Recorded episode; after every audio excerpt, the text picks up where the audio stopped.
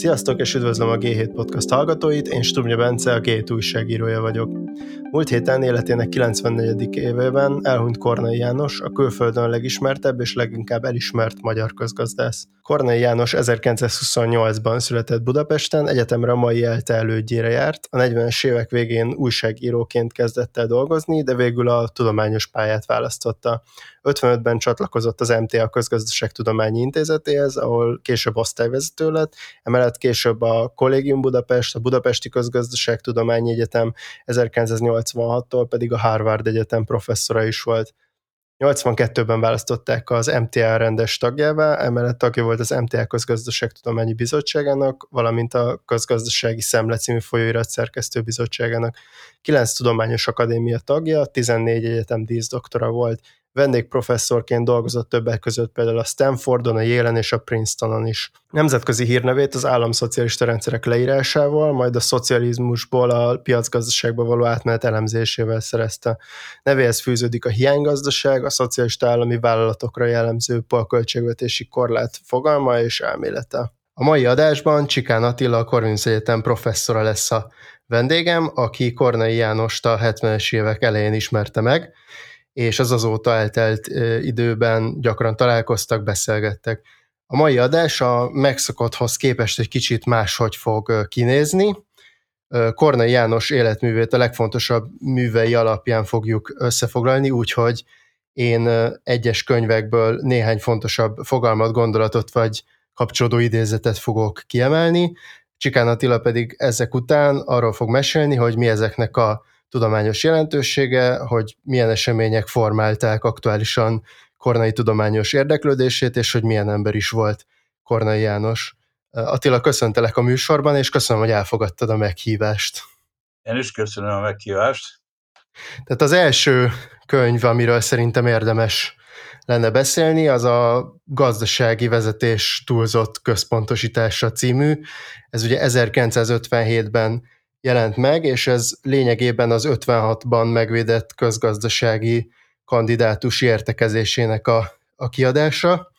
és hát ezt akkor nyilvánosan ideológiai járulásnak minősítették. Ebben a könyvben foglalkozott először azzal, hogy a rendszer milyen módon működik hatékonytalanul, és az em té á-ból is elbocsájtották a, a könyv miatt, és ezt követően kezdett el a nyugati közgazdaságtan alapfogalmaival megismerkedni. Igen, hát valóban ez a, az első könyve Kornainak, ami mindjárt átütő hatást váltott ki, tematikája és a gondolkodásmódja alapján egyaránt.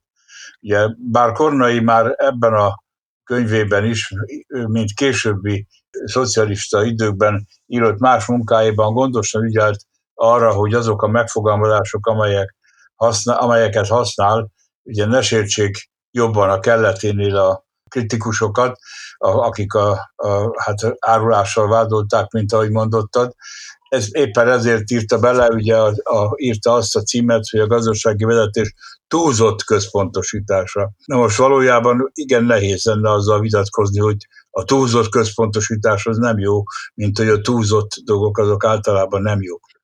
De tulajdonképpen egy védőfalat emelt a könyvnek a valódi mondani valója elé, amely lényegében leírja nagyon erős empirikus alapokon, hogy hogy működik a textilipar a szocialista tervgazdaságban, és hát ecseteli azokat a, a negatívumokat, elsősorban ugye hatékonyságbeli veszteségeket, amelyek ennek a működésnek a következtében állnak elő. Tehát tulajdonképpen ez a könyv minden ö, szempontból utólag nézve is a, a munkásságának a, az egyik ö, alapköve, hiszen egyrészt megjelenik benne az empiriához való ragaszkodás, az, a, az hogy ugye nála ö, itt és most és később is a, az igazságnak a kritériuma elsősorban a valósággal való szembevetés, összevetés ö, volt. Másrészről pedig ugye az a szemléletmód, amely lehetővé teszi azt, hogy kvázi objektíve külső szemlélőként írja le a, a, a rendszereket, amelyeket vizsgált, adott esetben a textilipart, de ugyanakkor világos legyen az, hogy ő ebbe benne él, hogy ez neki, neki a, a sajátja, és hogy, hogy is mondjam, nyugodtan mondhatom azt, hogy érzelmi viszonya is van hozzá. Tehát ez nagy sport vert fel ez a könyv, és hát meghatározta a, a későbbi pályáját. Ugye ezt érdemes tudni, bár ugye a életrajzban mindig elhangzik, hogy Kornai a Népszabadságnál, vagyis pontosabban a Szabad Népnél kezdte a pályafutását. Tehát már addig hosszú utat tett meg, amíg eljutott ennek a könyvnek a, a megírásáig. Ezen az úton, amit idáig megtett, már átlépett néhány Rubikont tulajdonképpen, ahhoz képest, amilyen elvárás az ötvenes években a közgazdasági témákkal foglalkozó emberek előtt volt. Tehát ez, ez nem csak önmagában, hanem a, a közvetlen környezetére való hatással is jelentős volt, mert hiszen ugye láthatták a kollégák, és látták is, ugye, hogy azért lehet ilyen módon is viszonyulni a a szociális tervgazdasághoz. Itt ez az úrs, újságírói pálya, ez szerintem azt, hogy említetted, azért is érdekes, mert talán még erről beszélhetnénk egy kicsit, hogy mi motivált őt pontosan abban, hogy az újságírást otthagyja, és a, az elméleti közgazdaságtan, vagy hát az először empirikus, de aztán ugye inkább elméleti, vagy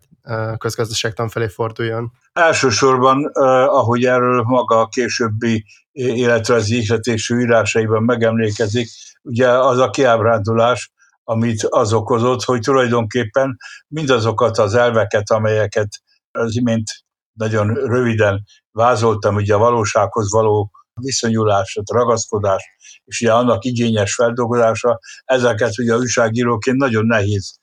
lett volna folytatnia. Én valamikor,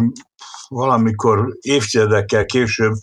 hetvenes, nyolcvanas években véletlenül rátaláltam egy cikkére, ami a, a közgazdaság, amely a, a Szabad Népben jelent meg, és a paradicsom passzírozó hiányról volt szó benne, és a, ostorozta a paradicsom passzírozó ipart, amiért képtelen ellátni a, a népgazdaságot, ugye paradicsom passzírozóval. János nagyon megörült ennek a, a cikknek, meg is kérte, hogy ajándékozzam neki, meg is tettem ugye a az eredeti példány, de azt gondolom, hogy ez az önmagában véve jelentéktelen kis epizód rámutat arra, hogy hogyan jut, hogy, hogy eljutott Kornai viszonylag nagyon rövid idő alatt attól a felismeréstől, hogy hát a szegény paradicsom passzírozó ipar semmiről nem tehet, odáig, hogy rendszer szinten kezdte vizsgálni ugye a, a, az egyensúlytalanságot, adott esetben a hiánynak a megjelenését.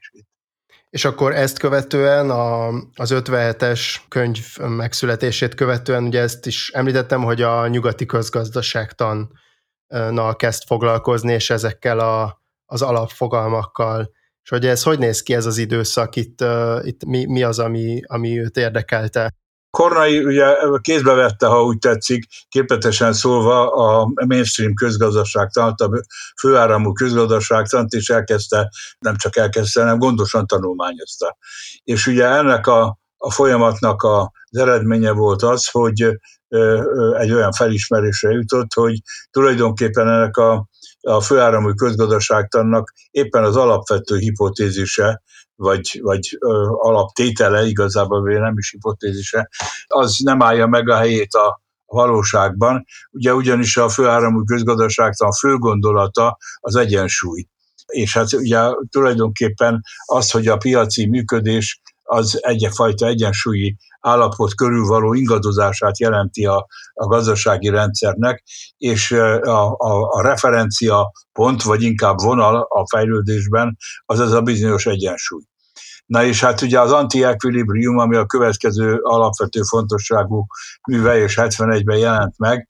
ezt a kérdést járja körül nagyon-nagyon erős társadalomtudományi töltettel. Szóval ez a, ez a könyve is már azt, amit szintén később végig tapasztalunk nála, hogy a közgazdaságtan soha nem önmagában jelenik meg, hanem a társadalomtudományok részeként és kölcsönhatásban, meg testvériségben más gazdasági, illetve társadalmi jelenségekkel. ebbe beleértem most, amikor a gazdaság melletti jelenségekről beszélek, akkor elsősorban ugye a szociológiai típusú megközelítéseket, bár még a gazdaságtudományokon belül is maradhatunk, annyiban, hogy ugye a mainstream közgazdaságtannak a körében ugye be, be, általában nem szokták beleérteni az üzleti tudományokat, az egy különálló területként jelenik meg, de hogyha a Kornai munkásságát szorosan tanulmányozzuk, ebből a szempontból akkor látjuk azt, hogy az ő fejében ezek azok a jelenségek, amelyek a gazdaság mikroszférájának a mindennapjait írják le, vagyis az üzleti jelenségek, azok mindig is ott voltak. Tehát zseniálisan tudta ötvözni a makroszintű szemléletet a mikrojelenségek megfigyelésével és leírásával. Az anti-equilibrium nagyon nagy hatást keltett, váratlanul nagyot tulajdonképpen, így most persze én akkor még nem voltam különösebb várakozásokkal ezzel szemben, bár érdekes módon ugye én hetvenegy hetvenkettőben Fordol ösztöndíjjal Stanfordban voltam, ahol alkalmam volt az akkori közgazdaságtan tanszéknek a világhírű tudósaival is beszélni, egyebek mellett az anti-equilibrium is, anti-equilibrium is, olyanokról, mint Tibor Szitovszki, a magyar származású, tényleg világhírű társadalomtudós közgazdász, vagy éppen Ellen Man, tehát akik a lehető legnagyobb elismeréssel szóltak erről a könyvről, miközben ugye kritizálták Kornainak a megközelítését. Hát ugye az anti-equilibrium nem kvantifikál. Nagyon hát statisztikai adatok vannak benne, amelyek éppen a sokaságoknál fogva, meg a, a bennük lévő nagyon nagy rések, amiket Kornai bemutat miatt, eléggé hatékony eszközök, ezek a statisztikák arra, hogy a, a igazát, ugye az állításainak igazolja, de hát a mainstream közgazdászok értelemszerűen hiányolták belőle a matematikai levezetéseket. Hozzá kell tenni, hogy, hogy ebbe a könyvbe annyi új megközelítés van közgazdasági fogalmaknak, amennyi öt másikban is nagyon nehéz felfedezni, még a nagyok közül is. Ez egyúttal egy kicsit a hibája is, mert nagyon széles területet ölel fel. Tehát tulajdonképpen mindent átfog, vagy majdnem mindent átfog, ami az embernek itt egy ilyen piacközpontú egyensúlyelméletre épülő elmélettel kapcsolatban fölmerülhet, és hát ezekről kifejti, és nagyon meggyőzően fejti ki ugye azt, hogy ezek a fogalmak mennyire bizonytalanok, fogalmazunk így. És hát tulajdonképpen én még a mai napokon, mai napon is azt szoktam mondani, hogy a közgazdaságtannak a, a fegyvertára, a, a, a módszertana az nagyjából ott tart, mint a fizikusoké a görögök idején, és hogy, hogy ez, ennek az egyik oka az, hogy a fogalmaink nincsenek pontosan definiálva. És hát most nyilvánvaló, hogy egy természettudományi, meg egy társadalomtudományi jelenségnek a definiálhatósága az eltér egymástól, tehát nem akarom én ezt túlságosan messzire vinni ezt a hasonlatot, de az azért nagyon fontos volt, hogy, hogy Kornai megkérdőjelezte tényleg a legalapvetőbb fogalmaknak, a keresletnek, vagy az egyensúlynak a, a fogalmát, és úgy fejtett ki egy koherens kritikát. Tehát itt ebben nem adott pozitív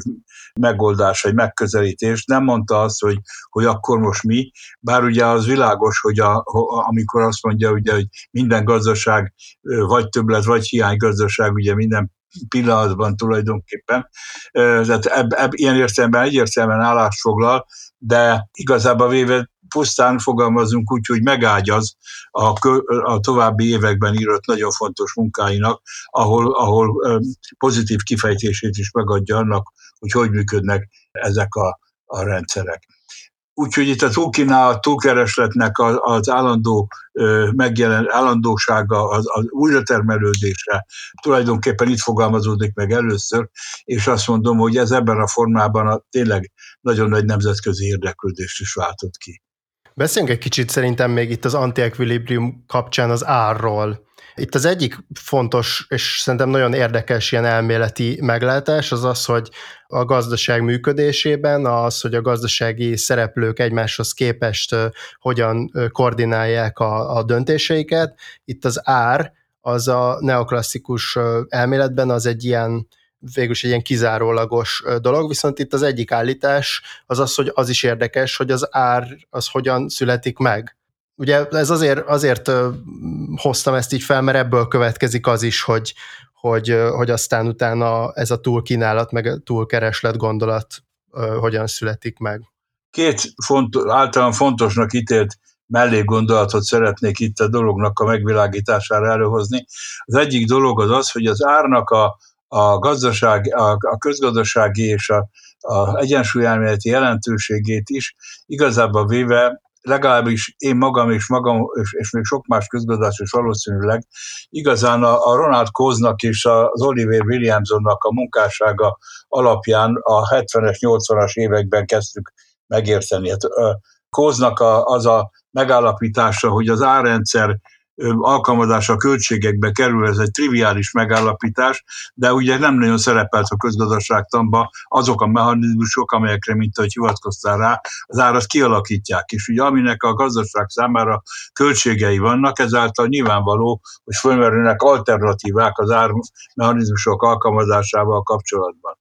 És ez, ugye ezek a dolgok aztán nyolcvanas években a szintén Nobel-díjas Williamsonnak a munkái kapcsán jutottak el igazából véve a közgondolkodásba. Tehát Kornai még ezekkel valószínűleg nem e, találkozott, vagy ha igen, akkor nem tartotta fontosnak. De azt, azt a felismerést, hogy az ár nem egy olyan szent tehén, mint ahogy a, azt a, a klasszikus közgazdaságtan tartja, hanem, hanem igenis az egy, egy, egy, az az egy, bár hangsúlyozni kell, hogy talán egyik legfontosabb, vagy a legfontosabb összetevője a rendszernek. És hát most anélkül, hogy messzere mennénk, anélkül a másik gondolat, ami itt eszembe jut, az az, hogy, hogy a Kornai olyannyira meg, megértette, meg átérezte ezt a dolgot, hogy utána egy viszonylag hosszú időn keresztül foglalkozott az árjelzések nélkül működő gazdaság jelenségeivel. Tehát volt is, van is egy ilyen gyűjteményes kötet, amiben munkatársaival ugye publikáltak néhány olyan cikket, ezek rendkívül érdekesek, aminek az a címe a könyvnek, hogy szabályozás árjelzések nélkül, és hát a, a, a, az alcím vagy a, a megjegyzés hozzá ugye az, hogy a gazdasági rendszerek vegetatív működése. Tehát Kornai azt mondja eb, itt, hogy a, a gazdaság az árak nélkül is elműködik úgy, mint ahogy kicsit ö, lehet, hogy sánta hasonlata, de úgy, mint hogy az ember is elműködik, emberi szervezet is elműködik az agy nélkül, tehát vegetatíve ö, működik, és hát ugye ö, ö, ezekben a cikkekben nem csak egy matematikai apparátus is felhasználva kimutatják akkor, hogy mi van akkor, hogyha a reál gazdaságnak a jelzéseire épül a gazdaság szabályozása, konkrétan ugye a készletekre, vagy a rendelésállományra, és hát kimutatja, hogy, hogy a gazdaság így is működik, csak hát éppen ugye ilyen meg olyan hatékonysági, meg értelmezési problémák adódnak. Ezt a vonalat igazából véve egyáltalán nem adta fel, mert hogyha valaki gondosan tanulmányozza Kornai műveit, akkor nagyon jól látja, hogy bár talán említés is alig történik rá, valami csekkéségen kívül, a hiányban tulajdonképpen erre a fajta gondolkodásra támaszkodik, amikor a hiánynak a, a jelenségeit, ugye azt a, a, azoknak a jelzéseknek, azoknak a a jelenségeknek a megjelenésén keresztül fejti ki, kínálat és a kereslet viszonyára, és ebből adódóan a felhalmozódó készletekre meg rendelésállományra vezeti vissza. Úgyhogy azt gondolom tehát, hogy az anti-equilibriumban ez a, ezek a jelenségek, amik megjelennek, később tovább fejlődnek, és tulajdonképpen nagyon érdekes, megint csak ha gondosan nézegetjük az életpályát, az az, hogy hogy a hetvenegyben megjelent anti-equilibrium, meg a nyolcvanban megjelent hiány között két nagyon fontos olyan műve is megjelent Kornainak, ami az egyik az, az, az, az szabályosan könyvformában megjelent, ugye a, a, a növekedéssel kapcsolatos problémákat feszegetve, a másik pedig kéziratban maradt, pedig egy rendkívül érdekes könyv, ami tulajdonképpen nem is könyv, az még csak egy ilyen erősebb tanulmány, ami azt fejti ki, hogy hogyan alakul a többlet meg a hiány a gazdaság mindennapi működésébe. Egy ilyen közgazdasági intézet által kiadott kis kötetben. Tehát magyarán csak azt akarom ezzel mondani, hogy, hogy, hogy nem a Kornaira az jellemző, hogy nem egyik gondolat kipattanása után egy idővel kipattan egy másik, hanem kimunkálja az egyik gondolatból, elvezet a másikhoz, és ezt általában véve többnyire publikálásra érdemes, és publikálásra is szánt művekben fejti ki ezeket a gondolatokat. És hát ugye így jutunk el, tehát a, a, az egyensúlytalanság kérdéséből, a, a túlkereslet, túlkínálat kérdésétől, az, az árjedések nélküli szabályozás kérdésétől jutunk el a nagy szintézisig, ami a hiányba jelent meg ezerkilencszáznyolcvanban. Ja, hogyha jól értem, akkor itt az anti-equilibriumban itt beazonosítja a túlkínálatot meg a túlkeresletet, de hogy még itt nem köti össze ezt a, a tervgazdasággal vagy a piacgazdasággal, és ehhez képest ezt a hiányban teszi igazából meg, amikor, amikor itt a, azt kimondja, hogy a tervgazdaságnak az alap tulajdonsága az, hogy túlkeresleti állapotban van, mert hogy a, a vevők versenyeznek a, a javakért. Hát ez így van, bár ugye azt kell mondanom, hogy, hogy már, a, már a, a tudott központosításnál is hivatkoztam arra, hogy Kornai okosan politizálta a, a, a könyveinek a megfogalmazásaival. És bár ugyan nem mondja azt, hogy a túlkereslet az a szocializmusnak a jelensége, a túlkínálat meg a kapitalizmusé, de, de hát, a, hogy is mondjam, olyan olvasót én nehezen tudok elképzelni, aki ezt a gondolatot ne találta volna meg a könyvben. Tehát lényegében explicit módon nincs ez kifejtve, de, de hát a, a, az út, amelyen elindult ezzel, az teljesen világos. Azt egy kicsit össze tudod a, mondjuk így a hallgatók kedvéért foglalni, hogy, hogy a, az, hogy összeköti a, ezt a túlkeresletet a tervgazdálkodással, ez pontosan hogy néz ki? Tehát hogy néz ki egy ilyen szocialista gazdaság ebben a felfogásban? Hát ugye a kulcsfogalom itt a puha költségvetési korlátnak a, a fogalma, ami Kornainak az innovációja, és hát azóta jelentékeny irodalma van a világban, de korábban ez nem létezett, vagy legalábbis nem volt használatban. És hát ugye itt a dolognak a lényege, hogy a gazdasági szervezetek, amelyek hát döntéseket hoznak a, a, a gazdaság működtetésére vonatkozólag, elsősorban a vállalatokról van szó, de más szervezetekre is érvényes lehet ez. Tulajdonképpen megengedhetik maguknak azt, hogy hogy többet költsenek, mint amennyi a, mint amennyi a rendelkezésükre álló forrás, vagyis tovább nyújtózkodjanak, mint ahogy a takarójuk ér, és méghozzá azért, mert bíznak és bízhatnak abban, hogy akkor, amikor bajba kerülnek emiatt, akkor az állam ki fogja őket segíteni.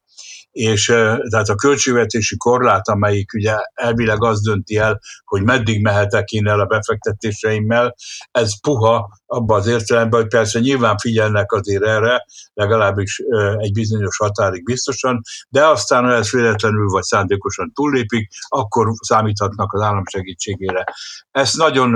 hosszú gondolatmenet végén lehet kijelenteni, ugye, amelyik a, a, arra épül, hogy a A, a szocialista gazdaságnak a legalapvetőbb tulajdonsága, vagy, vagy, vagy eszenciája tulajdonképpen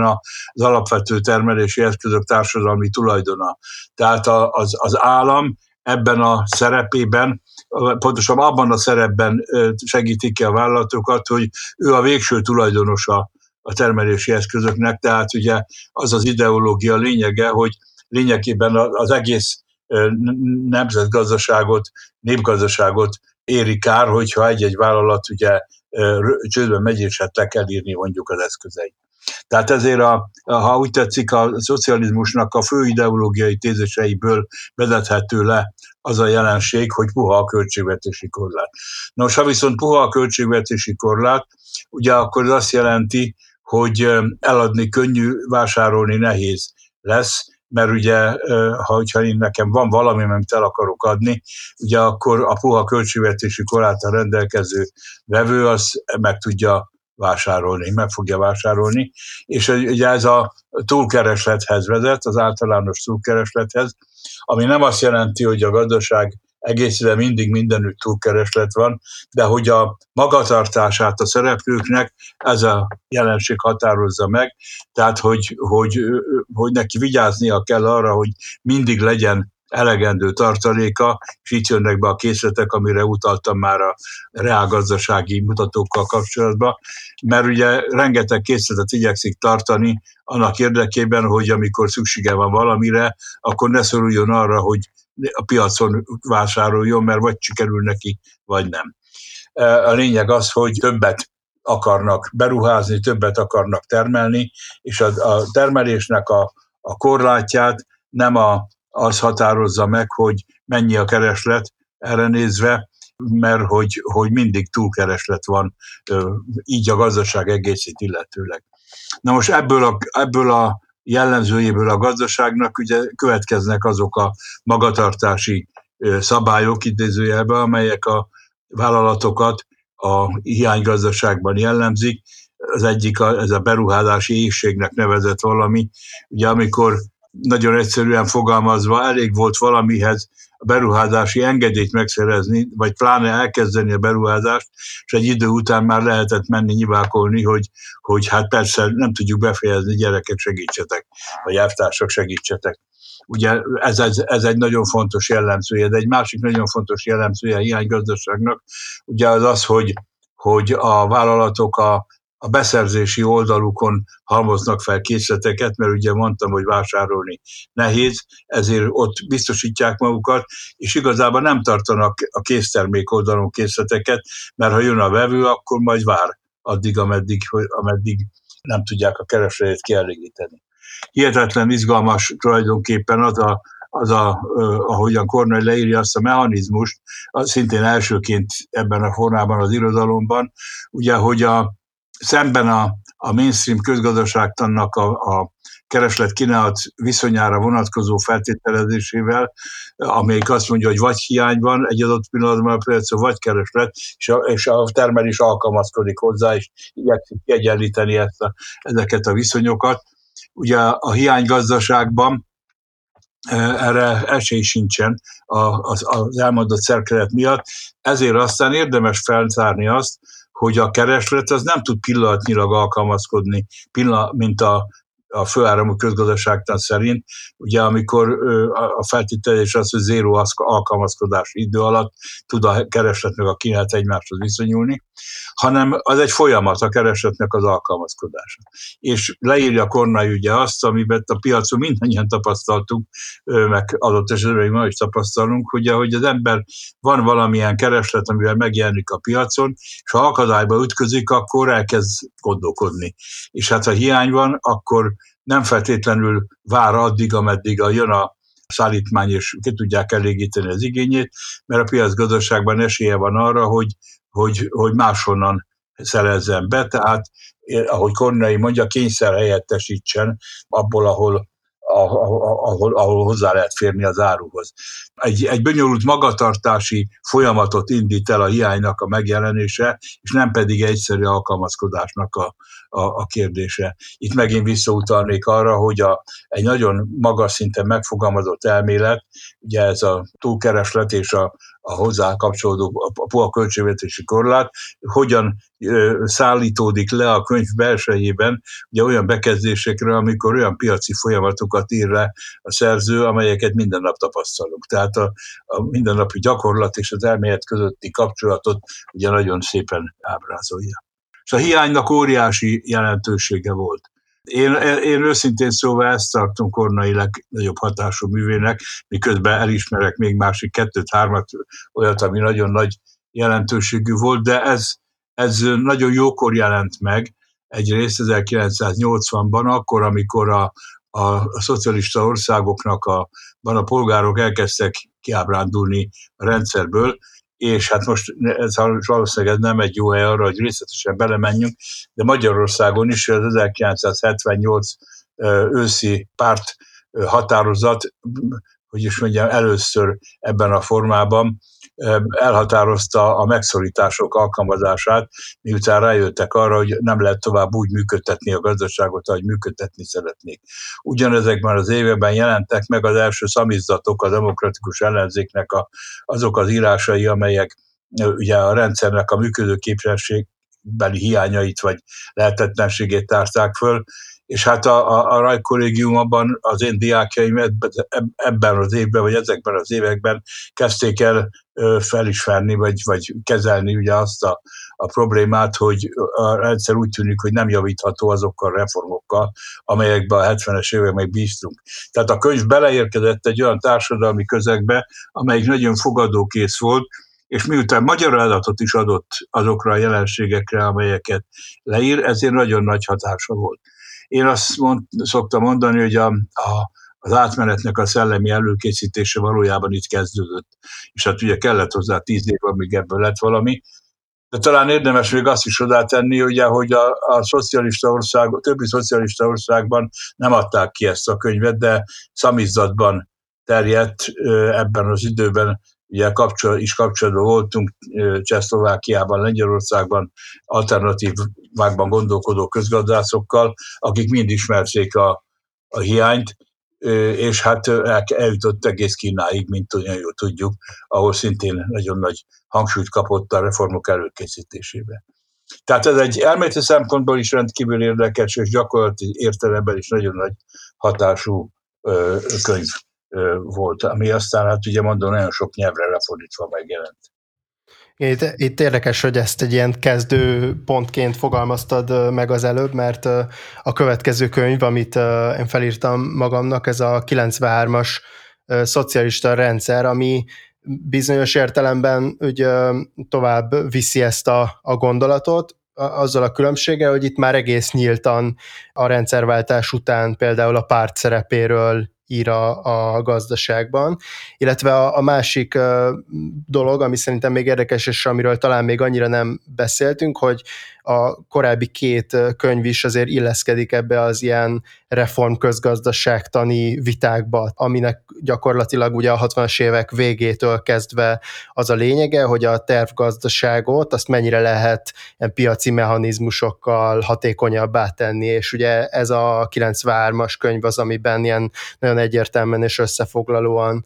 kimondja azt, hogy, a, hogy nincs szocialista piacgazdaság a A valóságban, tehát a, a szocialista rendszert a piaci koordinációval nem lehet összeházasítani gyakorlatilag. Ez így van, de hadd lépjek még egy fél pillanatra vissza a hiányra, mert hogy tulajdonképpen ez már hiányban azért benne van. Tehát most, ahogy az anti-equilibriummal kapcsolatban is említettem olyasmit, ami olyan volt, hogy nem volt külön leírva konkrétan, de mindenki kiolvasta belőle, azért a hiánynak is a A, a legfőbb mondani valója az az egy mondat, hogy a szocialista rendszer nem, befor, nem reformálható. Abban az értelemben, ahogy a reformközgazdaságtan hívei, köztük jó részt magam is ugye annak idején gondoltuk. Tehát ez a hiányból már kiolvasható. A szocialista rendszer az a, a, a nagy mű tulajdonképpen, az enciklopedikus összefoglalása a szocializmusról írott kornai műveknek, és hát abban valóban ugye nyilván az eltelt tizenhárom év az, az nagyon sem sokat jelentett abban a szempontból, hogy mennyire e, nyíltan és mennyire kvázi a tényekre támaszkodva, tehát a már közben kialakult fejleményekre támaszkodva lehet ezt kimondani, hogy a párt, e, ugye itt a, a szocialista rendszernek a, a számomra ugye a fő mondani valója, ugye az, hogy a, a, a szocializmusnak a, a definíciója az az egypártrendszerrel kezdődik, tehát hogy, hogy akkor most nem a termelőeszközök társadalmi tulajdonához kell nyúlni, hogy definiálni akarjuk a szocializmust elsősorban, hanem az egypártrendszernek a egypártrendszerhez kell nyúlni, és hát ugye ebből vezeti le aztán Kornai, hogy egy ilyen rendszerben nem lehet azokkal a reformokkal eredményt elérni, amikkel korábban próbálkoztunk, tehát a, kord, a, a nem beszéltünk más kornai művekről útközben, de volt ugye a, a, a bürokratikus és piaci koordinációval kapcsolatos munkái, amik ugye a gazdasági rendszernek az általános koordinációjának a, a útjait írják le, és hát ugye ebben a két fő koordinációs mechanizmusként a piaci és a bürokratikus koordinációt jelölni meg Kornai, egyébként más szerzőkkel összhangban, és hogy ezt a két rendszert, ugye a szocialista rendszert, mármint hogy a, a szocialista rendszert nem lehet alapvetően a piaci koordinációra építeni, miközben ugye a kapitalista rendszert igen. Tehát itt ez a szembeállítás az nagyon erős.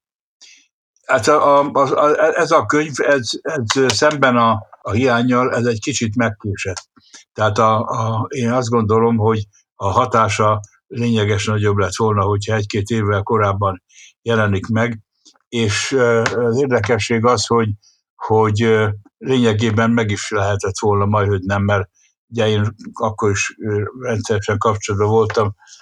Jánossal, és hát túl sokat csiszolgatta ezt a művet ahhoz képest. Szóval, ha a hatására figyelt volna, és nem a, nem a tudományos exaktságra, akkor egy-két évvel korábban kiadhatta volna, és hogyha ezerkilencszázkilencvenháromban azért a rendszerváltás már lényegében ex post volt. Más kérdés persze, hogy ma, ma is vitatjuk, hogy volt-e egyáltalán, de, de ugye mégiscsak azért lezajlottak a szabad választások, meg, meg, meg alakultak a, a többpárti kormányok, tehát ugye ott már a, a, egy olyan rendszerről beszélt a szocialista rendszerben, ami elmúlt.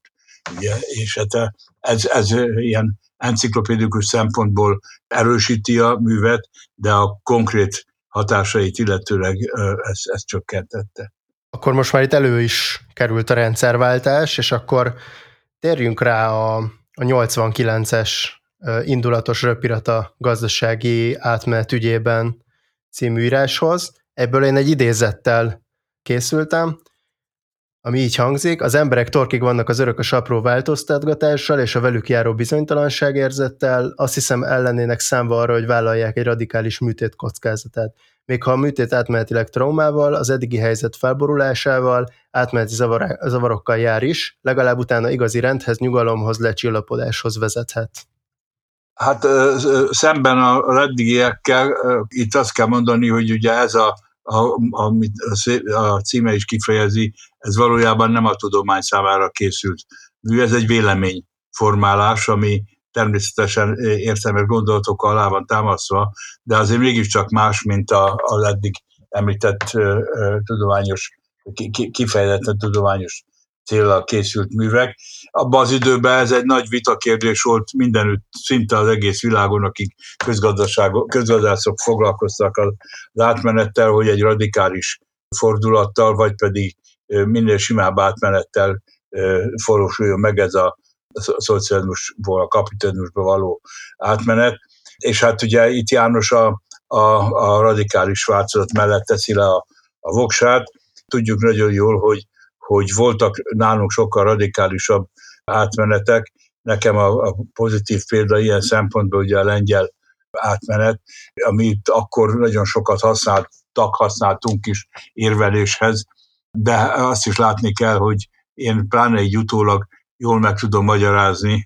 magamnak mindenképpen, és nem tudom mennyire meggyőzően, ugye az, hogy Magyarország miért nem ezt az utat választotta, és hát ugye az egy történelméletlen kérdés, hogy mi lett volna, ha másképp lett volna. Az biztos, hogy a magyar átmenetet erős kritikák érhetik most is, utólag is, tehát lehet, hogy Kornainak igaza volt, de hát ez ugye nem bizonyítható. Minden esetre fontos volt ez a, az írás, mert, mert egy, egy mégiscsak szakmailag alátámasztott, közgazdaságilag fokozott várakozást keltő művel jelent meg, ugye, és hát az más kérdés, hogy nem a közgazdászok vezényelték az eseményeket, amik akkor történtek. Meggyőzően nem tudom, mi lett volna, a közgazdászok vezényelték volna, de tény kérdés, hogy nem ez történt. Szóval, hogy térjünk át szerintem akkor megint egy kicsit egy ilyen elméleti vonalra, itt a, a rendszerváltás utáni időszakban a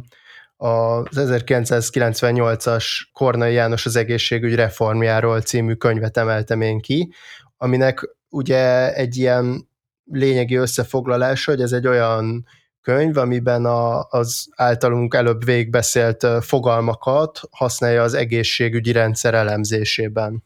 Én még annyit elmondanék itt közben, hogy azt hiszem nem lenne teljes a kép akkor, hogyha nem emlékeznénk meg arról, hogy ebben az időben, ugye, ami a rendszerváltás közvetlenül követte, és az általad említett egészségügyi reform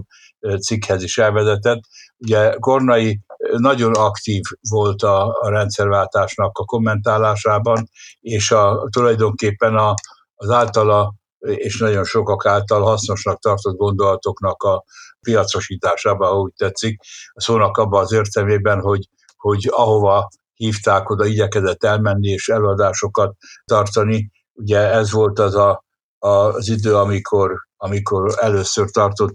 a Corvinus akkori elődjén ugye egy komplet előadássorozatot, több alkalommal szerepelt ugye a, a Rajk Kollégiumban, megkapta a, a, a Neumann János-díját, amelyiket előtte és utána is Nobel-díjas közgazdászoknak adott a, a, a kollégiumi közösség. Nagyon sok dologban ő, ő jelen volt. Úgyhogy ez az egészségügyi reform tulajdonképpen nagyon jó, hogy ezt emeltet ki, mert ez egyfajta szimbóluma annak, hogy, hogy Kornai mennyire a, a ha úgy tetszik az események, hogy szokták mondani, ütőerén tartotta a kezét, mert ma is azt mondom, hogy lényegében a magyar társadalomnak egyik legközponti problémája az egészségügyel kapcsolatos fejlődési zavarok, ha úgy tetszik, és hát ugye ezt a Covid válság közepére nem nagy vicc kimondani, de azért látni kell azt, hogy, hogy nagyon-nagyon fontos volt már a kilencvenes években is. Én, ez a könyv, ez, ez kilencvennyolcban jelent meg, ugye abban az évben én gazdasági miniszter lettem, és az egyik ambícióm az az volt, megvalósulatlan ambícióm, hogy, hogy az egészségügyben tegyünk rendet, bár a gazdasági minisztérium nem volt közvetlenül felelős az egészségügyért, de sikerült összehozni egy olyan munkát, ha úgy tetszik, a kormánynak a gazdasági, bizottság, gazdasági bizottságának légisze alatt, ahol elkezdtünk komolyan foglalkozni az egészségüggyel, mint a gazdaságnak és a társadalom fejlődésének egyik meghatározó tényezőjével. És ekkor jelent meg ez a könyv, és én elmentem Kornaihoz miniszter koromban, hogy beszélgetni, hogy, hogy most akkor ez az egészségügyi reformban hogy is állunk, mit lehet csinálni, mit lát ő, és azt kell mondanom, hogy életem egyik legkeményebb, legkegyetlenebb beszélgetése volt abból a szempontból, hogy ugye, hogy is mondjam, azokat a kételyeket, amelyeket Kornai elővezetett, ugye nagyon nehéz volt szembesíteni azzal a minden nappal, minden, azokkal mindennapokkal, amelyekben ezt az egészségügyi reformot meg kellett, vagy meg lehetett volna talán valósítani. A legtöbb dologban ilyet értettünk, de helyenként hevesen kritizálta azokat a dolgokat, amiket csináltunk, úgyhogy egy nagyon emlékezetes beszélgetés volt. Aztán ugye miután elég hamar megváltam a miniszterségtől, ebből az egészségügyi projektből nem lett semmi, de amiről most beszélünk, a Kornai és a valóság kapcsolatát, illetve abban ez a könyv ez egy nagyon-nagyon fontos elem, mert, mert, mert hogy tényleg bele tudott, meg bele is akart menni egy adott konkrét terület, és egy jól megválasztott területnek a napi gyakorlatába. Tulajdonképpen, ha akarsz, akkor visszautalhatsz egészen a központ, túlzott központosításig, ugye, ahol tulajdonképpen ugyanezt csinálta, hogy a a valóságnak egy darabját megragadva mutatja be az általános jelenségeknek a gyökereit is. Úgyhogy ez egy nagyon fontos munka. Hát egy más kérdés, ugye, hogy, hogy sajnos abból nem sok minden valósult meg. Megint csak azt mondom, hogy miben volt igazán, miben nem, azt van nehéz megállapítani. Egy dolog biztos, hogy, hogy sajnos az egész más irányba ment a dolog. Igen, bizonyos értelemben egyébként az, hogy Egy, a, egy alterülettel foglalkozott, az bizonyos értelemben atipikus, de hogy, ahogy pedig foglalkozott vele, az, az következik a, a korábbi műveiből. Tehát ennyiben szerintem egy kicsit kilóg ez a, a könyv azokról, amikről eddig beszéltünk, de, de ahogy mondtad is, bizonyos szempontból pedig nagyon is következik. Így van. És akkor vissza is térhetünk erre a, inkább erre az ilyen rendszer szintű gondolkodásra. A, a következő könyv, amit én kiválasztottam, az a kétezer-tizenegyből a Gondolatok a kapitalizmusról. Itt talán annyi ilyen személyes vonalat én is hozzátehetek, hogy én a Corvinus Egyetemre jártam, amikor Kornai János erről egy előadás sorozatot tartott, tehát az, az, azt én is hallgattam a, az egyetemen, és ennek a kapcsán egyébként én nem ebből a könyvből, hanem egy kétezer-tizenegyben, szintén kétezer-tizenegyben megjelent Népszabadság véleménycikkből hoztam egy idézetet, ami így hangzik: gyakoriak az illúziók a kapitalista rendszer hatékonyságával kapcsolatban. Sokan azt hiszik, a kapitalizmus puszta léte garantálja, hogy az erőforrásokat gazdaságosan osszák el és használják fel. Erről szó sincs. Vannak aránylag magas hatékonysággal dolgozó kapitalista gazdaságok, és van, ahol ez a rendszer nyűgölődve, sok súrlódással működik. Hát ez is egy nagyon nagy téma. Úgy is mondjam, magánbeszélgetésekben, abban az időben, a kétezres évek elején János felvázolta, hogy felvetette azt, hogy, hogy meg kellene próbálni megírni a szocialista rendszernek a párját, a kapitalista rendszer című enciklopédikus művet, és hát a, akkor egy alkalommal, akkor kicsit szomorúan, de nagyon nagy realitásérzékkel mondta azt, hogy hát ennek már, ezt már nem lesz ereje neki megírni. Ugye akkor nyolcvanadik éve felé közeledett, és uh, tulajdonképpen akkor is arról beszélgettünk, hogy ha ez valószínűleg tényleg uh, egy évtizedes uh, projektbe belekezdeni, az, az, az nem biztos, hogy olyan eredményes, mint amilyen lehetne évtizedekkel korábban, uh, de érdemes megragadni néhány olyan jelenséget, amik, amik ennek a, a lényegéhez tartoznak, és hát ezt tette Kornai, és hát tulajdonképpen elég, azt gondolom, hogy elég messzire is jutott. Nyilván hiányzik ebből a könyvből az összefogó ereje, tehát ahogy a, a hiány az egy, az egy teljesen összerakott, és, és, és mondjuk minden ízében egymáshoz kapcsolódó részekből áll. Ugye ez a, a Gondolatok a kapitalizmusról című könyvről nem mondható el, de rendkívül izgalmas olyan témákat vett fel benne, amik tényleg nem mindennapiak a, a nemzetközi irodalomban sem. Ez mondjuk az nem újdonság, de azért ebből a szempontból belemenni abba, hogy ugye a, a, a mi kapitalizmus képünk, és mondjuk például, amivel az iskolába, mondjuk az egyetemen, úgy értve az iskolát előállunk, az tulajdonképpen az euróatlanti gondolkodásnak a terméke, és a gondolkodásnak a középpontjában ez áll. És amikor a kapitalizmus hatékonyságáról beszélünk, akkor a példákat onnan hozzuk általában, és, és mondjuk a, a társadalmi következményekkel való szembenézést is leszűkítjük erre a területre. Miközben nagyon jól tudjuk azt, hogy a világ nagyobbik részén szintén kapitalistának mondható rendszer működik, hogyha bizonyos technikai paramétereket veszünk elsősorban figyelembe, és hát egészen más hatékonysági teljesítménnyel, sőt másfajta célokkal is, mint, amit, mint amik ebben az euróatlanti világban megjelennek. Na most, hát ugye ezzel a közgazdaságtannak komoly ágai foglalkoznak, a fejlődés gazdaságtan, meg az összehasonlító gazdaság keretein belül. Nem akarom azt mondani, hogy ezzel most itt felfedezte Kornai a világ sokszínűségét, de azért az, hogy, hogy, hogy a kapitalizmus című könyvekben azért ez a gondolatmenet érvényesül, amit elmondtam, ugye ez az euróatlanti gondolatmenet, és nem,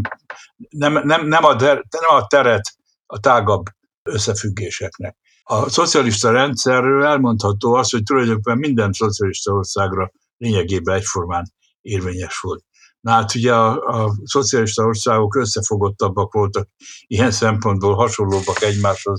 mint a kapitalista világ, de azért mégiscsak ugye ez, ez a, amit, amit mi mondjuk tankönyvéle kapitalizmusnak hívunk, abból sok minden, túlságosan sok minden hiányzik. Azt hiszem, itt a túlságosan sok szó az, az helyén való. Na most tehát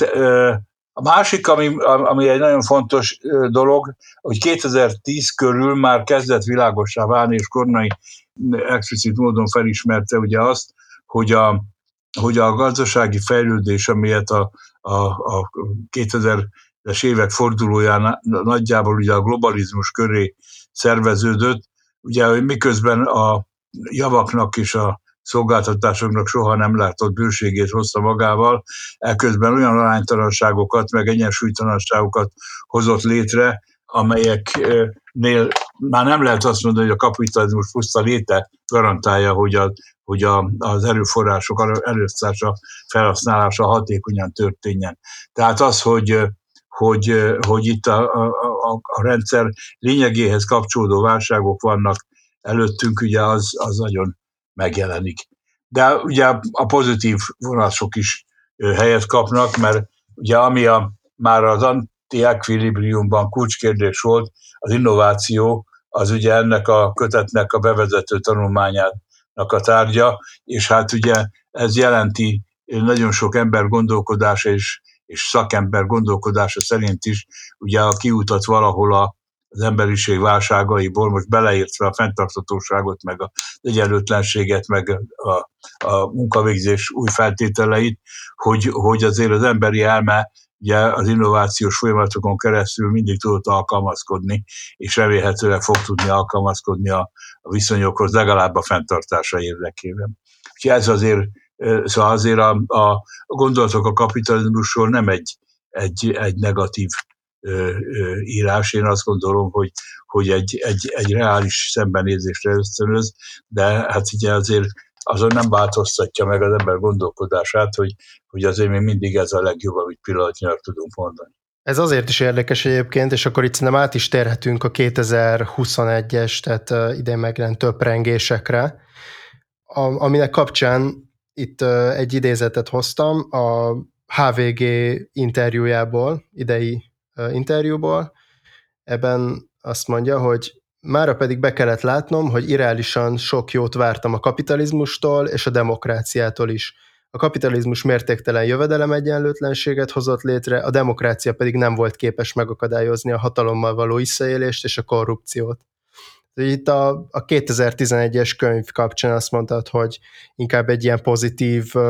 kicsengése volt végül is a, a kapitalista rendszerrel kapcsolatban, és hogy az a gondolat merült itt fel bennem, hogy mondjuk így kétezer-huszonegyre, tehát hogy ez, ezek, amiket itt említ ebben az interjúban is, mennyire volt ő mondjuk csalódott ahhoz képest, amit mondjuk nyolcvankilencben várt? Hát ugye azt gondolom, hogy hogy nagyon sokan vagyunk, akik csalódottak vagyunk ahhoz képest, amit nyolcvankilencben vártunk. Úgyhogy ebben, ebben osztozik a többséggel Kornai János is, de nagyon találó a, ennek a könyvnek a címe, ez a töprengések. Szóval ez, ez a, az idős embernek a visszatekintése arra, ami, ami, amit látott a világban, és aminek részese volt, és aminek bizonyos mértékben alakítója is, hiszen nem egyszerre viaszkoztunk ebben a beszélgetésben is arra, hogy, hogy nem csak polcokon porosodó könyvekről van szó. Úgyhogy hogy én azt gondolom, hogy, hogy ez egy kicsit kesernyésebb ez a könyv nyilván, mint a, a, az előző, de nem egy reményveszett dolog. Hát a, a, azért ez a töprengések, ez azt hiszem, hogy jól fejezi ki azt, hogy, hogy ő akkor mit gondolt. Én azt hiszem, hogy hogy ez egy nagyon becsületes számvetés. Ugye mag, saját magával a kapcsolatban ö, ö, talán még kritikusabb is a, a, a kelleténél. Én, ö, ugye,